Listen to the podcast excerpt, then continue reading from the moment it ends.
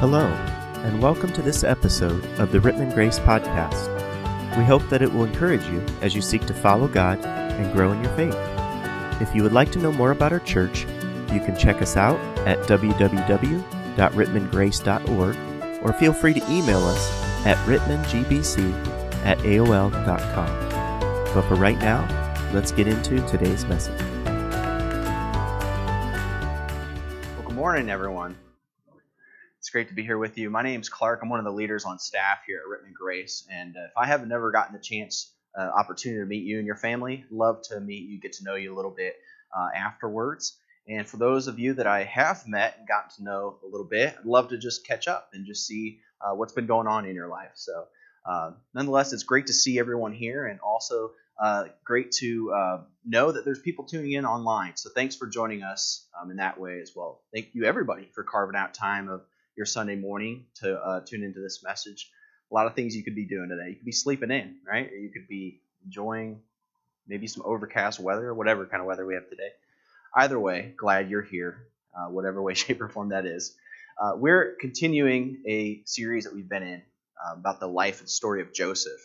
Um, a story that many of us, uh, my guess is if you're a Bible person or you grew up in the church, you're probably vaguely familiar at least with the story of Joseph and maybe the the Technicolor Dreamcoat, whatever uh, play or movie you saw. I was actually watching the uh, that uh, it's kind of like a Disney style movie of uh, Joseph. I think it's like the, the Prince in Egypt or the King in Egypt.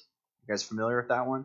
It's on Netflix right now, so I started watching it last night. So I felt super prepared for today because I watched the animated version of Joseph, which is probably a little bit biblically correct. So, so we're good to go. Um, so, just to recap, if you haven't been with us, uh, we started this series. We're actually in week five now, I believe. So, uh, you can go online to our website, though, uh, rittmangrace.org, and you can get all caught up with all the past uh, weekend messages. Those are there. Um, they're for free and they're for you. And so, we hope you take advantage of that. But let me just uh, recap us a little bit. Uh, in week one, we actually talked about the uh, family background of Joseph, and so we talked a little bit about uh, his father Jacob and how he's from uh, the house of Jacob and some of the uh, dysfunction of that family, right? Which a lot of us can identify with dysfunctional families. So that was a fun week. Uh, week two, we talked a little bit about this idea of how he was uh, kind of the favorite son, uh, so much so that his father Jacob got him the the fancy robe of many colors, and so his brothers were a little bit jealous of that, and there was some sibling uh, rival rivalry kind of happening, and so that led into his uh, sold into slavery. They actually threw him into a, a, pit or a cistern or well, you might call it, and then he was sold uh, into slavery. Last week, if you were here or tuned in online, you probably remember we talked about uh, temptation and how uh, Joseph uh, resisted the temptation of Potiphar's wife. She tried to seduce Joseph to sleeping with her, and he resisted that. And even though he resisted, he didn't betray his trust with Potiphar and he didn't disobey God, uh, he was sent into prison. And that's actually where uh, we're going to pick up the story uh, today. We're going to talk about uh, Joseph, if we can get that. Yeah, we're going to talk about Joseph in prison. And so uh, I thought a really creative title for today's message would be Prison. so that's where we're going to be. Um, so if you have your Bibles, I want to invite you to go with me to Genesis chapter 39. Uh, Genesis chapter 39 and chapter 40 is kind of where we're going to be mainly camping out this morning. And as you're going there, um, if you don't have a Bible, we'll have the words up on the screen as well. Uh, but I also just want to, before we jump in, let me just ask you a question. You don't have to answer it out loud, but uh, do you remember the first time that you got into it with your parents? You probably weren't expecting me to ask you that, but you remember the first time you got into it with your parents, the first time you maybe were rebelling against your mom and your dad. Uh, for me, it was probably early middle school, late elementary. It was actually probably earlier than that, but let's just go with that for the sake of the sermon. um, I don't know what I did. It was probably dumb and irresponsible, but uh, I, I, remember being uh, disciplined for it. and I remember when that happened, uh, I remember thinking the punishment didn't fit the crime. So, have you ever had a moment like that where you, the punishment didn't fit the crime? For me, I, I remember responding to my parents and, and, telling them that they didn't love me, right? Because they were punishing me and they were disciplining me for what I did. So they sat me down and they explained how by their disciplining me, that was showing them how they loved me. And so I remember saying, well, if you really loved me, then you wouldn't take away my Nintendo 64, right? Or if you really loved me, well, you wouldn't take away my skateboard. And that's just kind of what we do when we're kids. And uh, there's times in life, I think, when we have that if you really loved me thought, and it's actually sincere. Um, there's there's times when our expectations of what love should look like does not match our current reality. And I think a lot of us have expectations of what love should look like. All of us have expectations of what love should feel like. And I think that our expectations, um, a lot of times, our expectations can evolve over time. It takes a lot of maturity, I think, uh, to realize that love comes in a variety of shapes and sizes. Uh, for example, a child can't comprehend how their parents could possibly love them while forcing them to eat vegetables. I mean, I remember growing up thinking like, gosh, you're making me, you're forcing me to eat these things? Like, you really love me? Wow. Uh, as we grow, though, we, we begin to mature a little bit and we realize that sometimes love feels comfortable, uh, sentimental, and sweet. And then there's other times that love is uncomfortable. Uh, sometimes we can be loved and be experiencing pain at the same time. And so our expectations of love begin to evolve and they begin to change over time. Uh, but our relationship to God adds this extra layer of complexity to our expectations of love. And here's why I say that because God not only claims to be perfect in his love for us, uh, he claims to be all powerful as well. And that adds a whole new layer of expectations of love for us. We might think, God, if you really loved me, if you really loved me, you would do something about the circumstance that I'm in right now. Or, God, if you really loved me, surely you would save me from this seemingly senseless suffering. Or, God, if you really loved me, then you would do fill in the blank. Why? Because you're God, because you can, because you're not only loving, but you're all powerful. And that begins to shape our expectations, oftentimes, of God's love. And I think if we live long enough, we start to discover that our expectations of God's love and our experience of God's love often feel light years apart from one another. What we expected from God oftentimes doesn't line up with what we're experiencing from God. And sometimes it doesn't even feel close. I think the gap between our experiences and our expectations, I think that gap, that's called suffering. And, and that could be sort of a crucible that forms us in a way that nothing else can in life. And I think we call that a trial in the Christian life.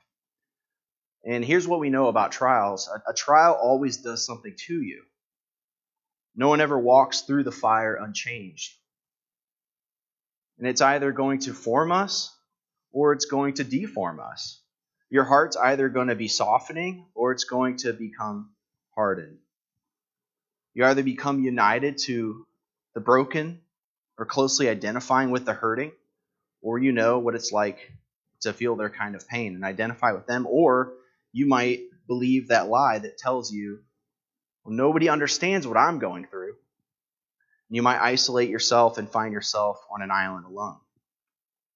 And it might strengthen your faith, producing steadfastness or endurance because you're actually learning to trust God even in the difficult times, or it might weaken your faith. Uh, many people have found that trials of life robbing them of their faith altogether. But one thing that can be certain about trials is that trials never leave us the same. Uh, they always do something to us. So this morning, what I think we're going to see in this story of this young man Joseph is that he was unjustly imprisoned because of his faithfulness to God. Surely his experiences are not lining up with his expectations. God, I was faithful to you. I was faithful even when it was hard. And now I'm in prison. How do you explain that? And so, surely the, the gap between Joseph's experiences of God's love and his expectations of God's love, there's a gap in between those. But rather than the trial hardening Joseph's heart, Rather than him isolating and weakening his faith, what we're going to see is that it actually softens his heart and it causes a greater dependency on the Lord. And it causes him to be deeply aware of the pain that other people are experiencing. And it actually strengthens his faith in the promises of God. So, all that to say, what I want us to see this morning, more than anything, I think if we were to boil it down to its irreducible minimum, I think we would see this.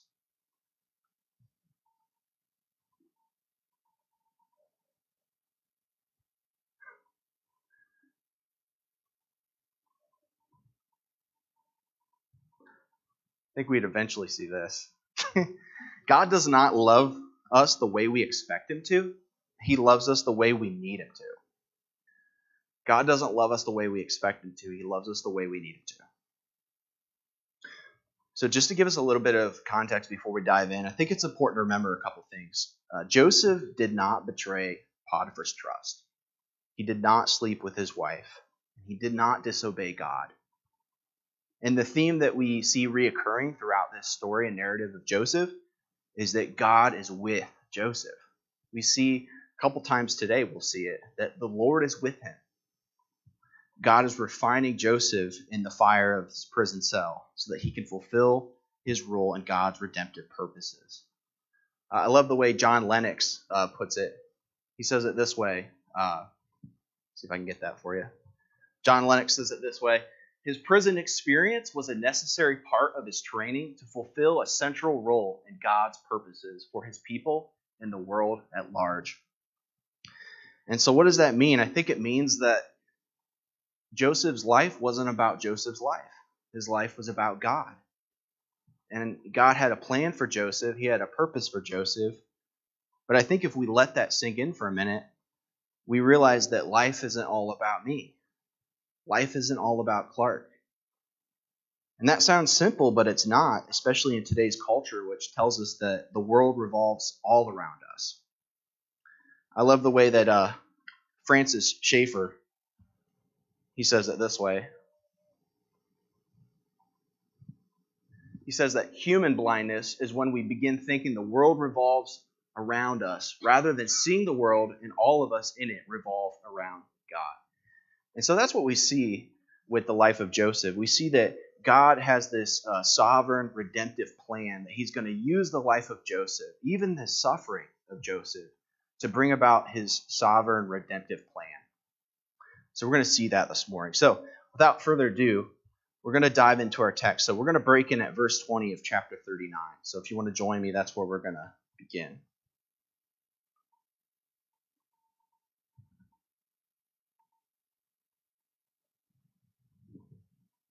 Says Joseph's master took him and put him in prison, the place where the king's prisoners were confined. But while Joseph was there in prison, the Lord was with him. He showed him kindness and granted him favor in the eyes of the prison warden. So just notice right there, you'll see that it says the Lord was with him. And so what that means is that uh, even in the wilderness pit, all the way up until uh, Potiphar's prison, that the Lord is delivering Joseph from death.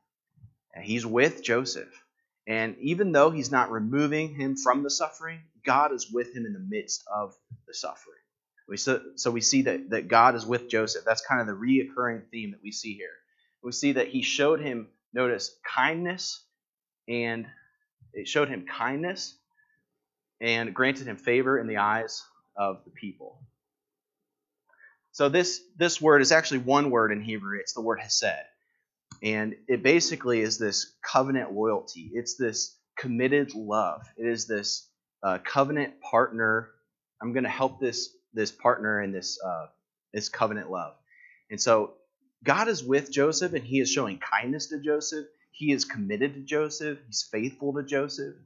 And we see that if you notice, He says it granted him favor in the eyes of the prison warden. So if we continue, we'll notice what happens next. It says this so the warden put Joseph in charge of all those in prison, and he was made responsible for all that was done there.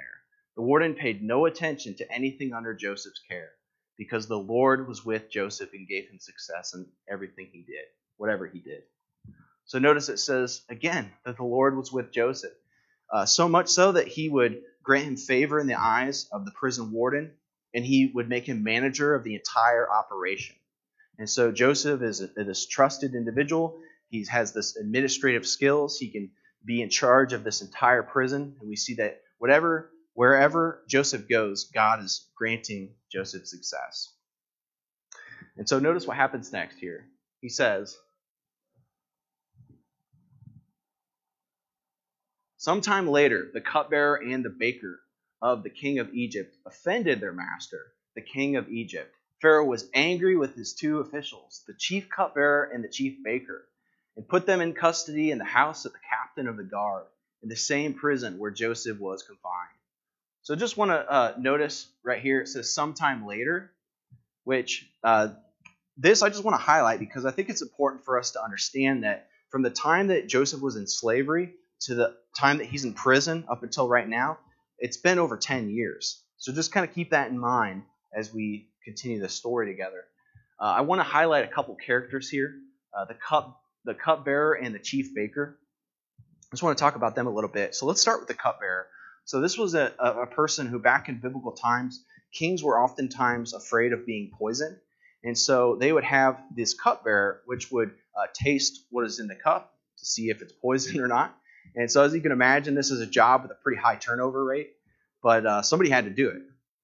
And so you have this chief baker now, and as you can imagine, this is somebody who is baking. They're baking stuff like probably cakes, probably bread, bringing it to the king's table. And if you notice, it says that Pharaoh was angry, right? Pharaoh was angry with his two officials, and he threw them both into prison. And we don't know why he did that, but we know that that that he did. And it was probably I mean, I'm just assuming that it was probably had something to do with being food poison, right? So either that somebody somebody baked a cake that poisoned Pharaoh, or um, you know gave him something that had maybe had a bad chorizo. I don't really know. The text doesn't tell us, but whatever happened, he was angry. He threw the cupbearer, he threw the chief baker into prison. So, so notice what happens next. Now it says after they had been in custody for some time, each of the two men, the cupbearer and the baker of the king of Egypt who were being held in prison had a dream the same night, and each dream had a meaning of its own. And so I'm just going to summarize a little bit. Uh, the Bible tells us that the cupbearer and the baker both each had a dream, a meaning of its own, which we just read. Joseph says, Tell me your dreams. With God's help, I'll interpret them for you. So the cupbearer tells Joseph his dream, and Joseph interprets the cupbearer's dream. He says, Here's what your dream means. Within three days, Pharaoh will restore you back to your position, and he's going to put you back into your old work. You're going to be the cupbearer again. You're going to be holding the cup. You know, you're going to be trying to make sure it's not poisoned. And so he says, But please remember, when these things are going well with you again, tell Pharaoh about me. Put in a good word for me. Get me out of this place. I don't deserve to be here. Right? It was unjust. I shouldn't be here. And so after saying that, the baker tells Joseph his dream. He says, Well, if you interpreted the cupbearer's dream, maybe you can interpret my dream too. So the baker tells Joseph his dream. And then Joseph interprets his dream. And if we bounce down to verse 19, we'll look at that together. Things escalate pretty quickly. The Bible says, Within three days, Pharaoh will lift off your head and impale your body on a pole. The birds will eat away your flesh. So I just got to be honest. I've never met a person who said, Genesis 40:19. That's my life verse. if you ever meet somebody like that, I, I would love to meet them. But uh, I've never met a person yet that says Genesis 40:19. That's my life verse. You would not get that, you know, knitted on a pillow or embroidered on something. that would just be weird. So why is it in the Bible? I think it's in the Bible. Uh, I think it's in the Bible to show us that these dreams that were interpreted by Joseph actually came to fruition that Joseph was unique in, this, in the fact that he could, with God's help, of course, interpret these dreams. Because notice what happens next, the Bible shows us. Now, the third day was Pharaoh's birthday, and he gave a feast for all his officials. He lifted up the heads of the chief uh, cupbearer and the chief baker in the presence of his officials. Now, I just I just love this part. I find it kind of comical. So it's Pharaoh's birthday, the Bible says. And so Pharaoh's like, It's my birthday. I'm going to throw myself a birthday party. So happy birthday to me. Happy birthday to me. So Pharaoh has his own birthday party, and he has all the officials and all the who's who's come to this birthday party. And uh, notice what happens. This is so great. It just says he restored the chief cupbearer to his position, so that he once again put the cup in the Pharaoh's hand. But he impaled the chief baker, just as Joseph had said to them in his interpretation. So I just gotta say, this is probably the weirdest birthday party ever. Like, I don't know if you can imagine being there, like, you know, Pharaoh's at his birthday party. He's like, "It's my birthday. I'm feeling good. Bring in the cupbearer. Bring in the chief baker.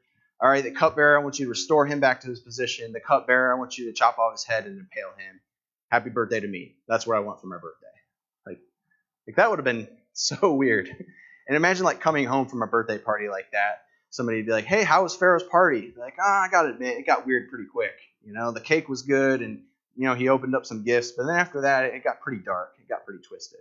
Was, so again, why is why does the author of Genesis go out of his way to, to tell us this?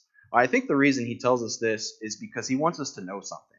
He, he wants us to know that Pharaoh was the most powerful person in the world at this time.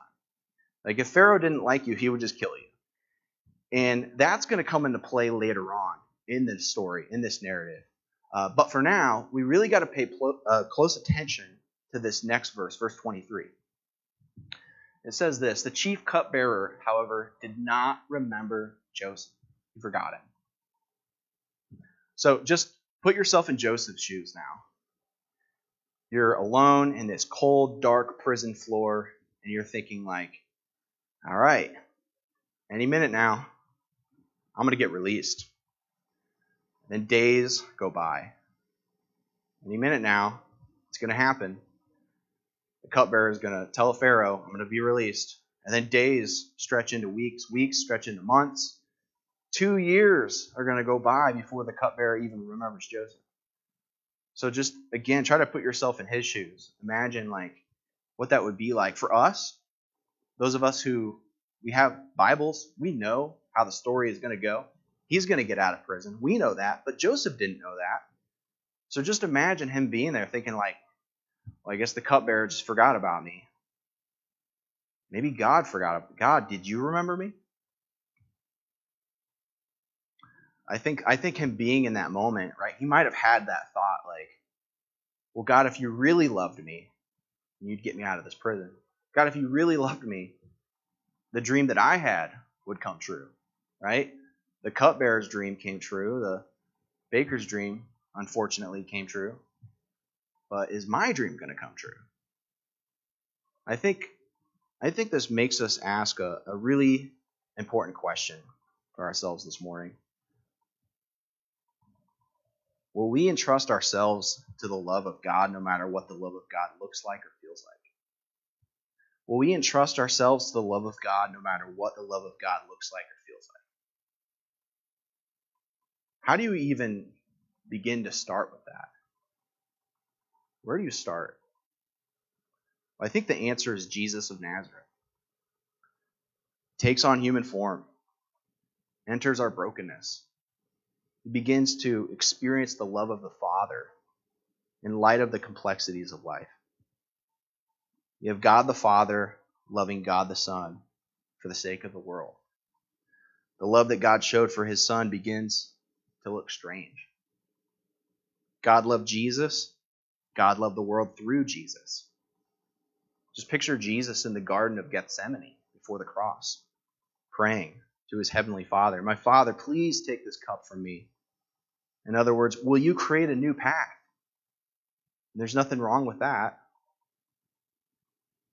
But then the second part, that last part of the prayer is crucial. But not my will, your will be done.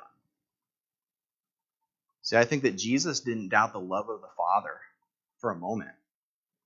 In John 16, the Bible tells us that Jesus says to his disciples, You guys are going to scatter, but I'm not going to be alone. My heavenly Father is going to be with me. Of course, in John 3:16, we see that God so loved the world that he sent his one and only Son, that those who believe in him will not perish but have eternal life. And so, how do we entrust ourselves to the love of God, no matter what the love of God looks like or feels like? I think the answer is the good news of the gospel. I think when we remember God's past faithfulness, it secures our future confidence. We know that God loved us so much, He would send Jesus Christ to die on a cross for our sins, to raise from the grave on the third day to conquer, defeat Satan, sin, and death. I think it's the good news of Jesus. Think if you've never made a decision to surrender your life to Christ, that I would encourage you to do that today. And it's not hard. Just repent of your sins. Change your thinking. Turn and accept that invitation of God's free gift of grace. Say, Jesus, I'm, I'm going to turn. I'm going to follow you. Jesus, you are the way, the truth, and the life. And I know I can trust you. And I know that you love me far beyond my expectations. I encourage you to do that this morning. And you can let us know in that connection card on the tables in the back. We would love to journey with you. We would love to help resource you and equip you in following Christ. But I would encourage you to do that. But for the rest of us, I think I think maybe we need to be open to the possibility that maybe God, maybe God is continuing to love you through the cold and dark floor of a prison cell, whatever that might look like. Maybe God is loving you in His presence, in His proximity to you. And maybe it doesn't feel good. Maybe it's incredibly painful at times. What you're walking through, what some of you are walking through right now, what some of the people that you know are walking through right now. But you can remember because of Jesus, you've been brought into the love of God. And He's always with you. That's why the Bible tells us that Jesus is Emmanuel, God with us. You're never alone. The love of God is never far from you. And maybe God is using your suffering to complete his purposes in loving the world. Here's what I know there isn't an ounce of my pain or your pain that doesn't go unredeemed through Christ. And that's why I think Paul writes in 2 Corinthians 4 We're hard pressed on every side, but not crushed, perplexed, but not in despair, persecuted, but not abandoned, struck down, but not destroyed we always carry around in our body the death of Jesus, so that the life of Jesus may also be revealed in our body. For we who are alive are always being given over to death for Jesus' sake, so that his life may also be revealed in our mortal body. So then, death is at work in us, but life is at work in you. So, God doesn't love us the way we expect Him to, He loves us the way we need Him to. And I'm so thankful for that. I want to invite Dave Artrip up here uh, to get uh, settled in. He's going to lead us in a song. It's a really powerful song. And as he's getting settled in, I just want us to imagine for a minute, uh, just imagine the hope that we could have in this life if we embraced this line of thinking. Right? That God doesn't love us the way we expect Him to, He loves us the way we need Him to. Imagine the lives within our spheres of influence that might be impacted for Christ. Can you imagine just how much our faith would grow if we chose to embrace that line of thinking? My goodness. Imagine what kind of church Rittman Grace Brethren Church could be if we got a hold of the understanding that God's love, that His love is, is, is not what we expect from Him, but it's, it's, it's what we need from Him that there's nothing that can surpass that kind of love, what kind of witness could our church be to our neighbors in our community in our world if we embrace that? God doesn't love us the way we expect Him to, He loves us the way we need to. Let me pray for us. Well, God, I just thank you so much that you don't love me the way I expect. You love me the way you love me far beyond that. You, you love me the way I need you to love me. and Lord, I just pray for those here that have never come to the realization, the recognition of your son Jesus and just his his power and that, that he is seated at the right hand of God in heaven, interceding in prayer for us, God. I pray for those that are, you know, trying to make that decision to to surrender their lives to Christ, Lord, in the midst of all the chaos, in the midst of all the suffering that that may or may not be going on in their life right now. Lord, I pray for the person here that has been following you uh, for their entire lives, just about. And yet we just need reminded of that incredible truth that, that Lord, you're with us. And, and you may not always remove the suffering in the timing we think, but but you're there with us in the midst of it, God. And that's more than we can ask for, God. You're you're Emmanuel, you're God with us. And we just thank you, Lord. Help us to bless you in our time of worship together. We pray this in Jesus' name. Amen. Thanks again for listening to this episode of the Rittman Grace Podcast. If you have questions or would like to know more about our church, please visit www.rittmangrace.org or email us at rittmangbc at aol.com.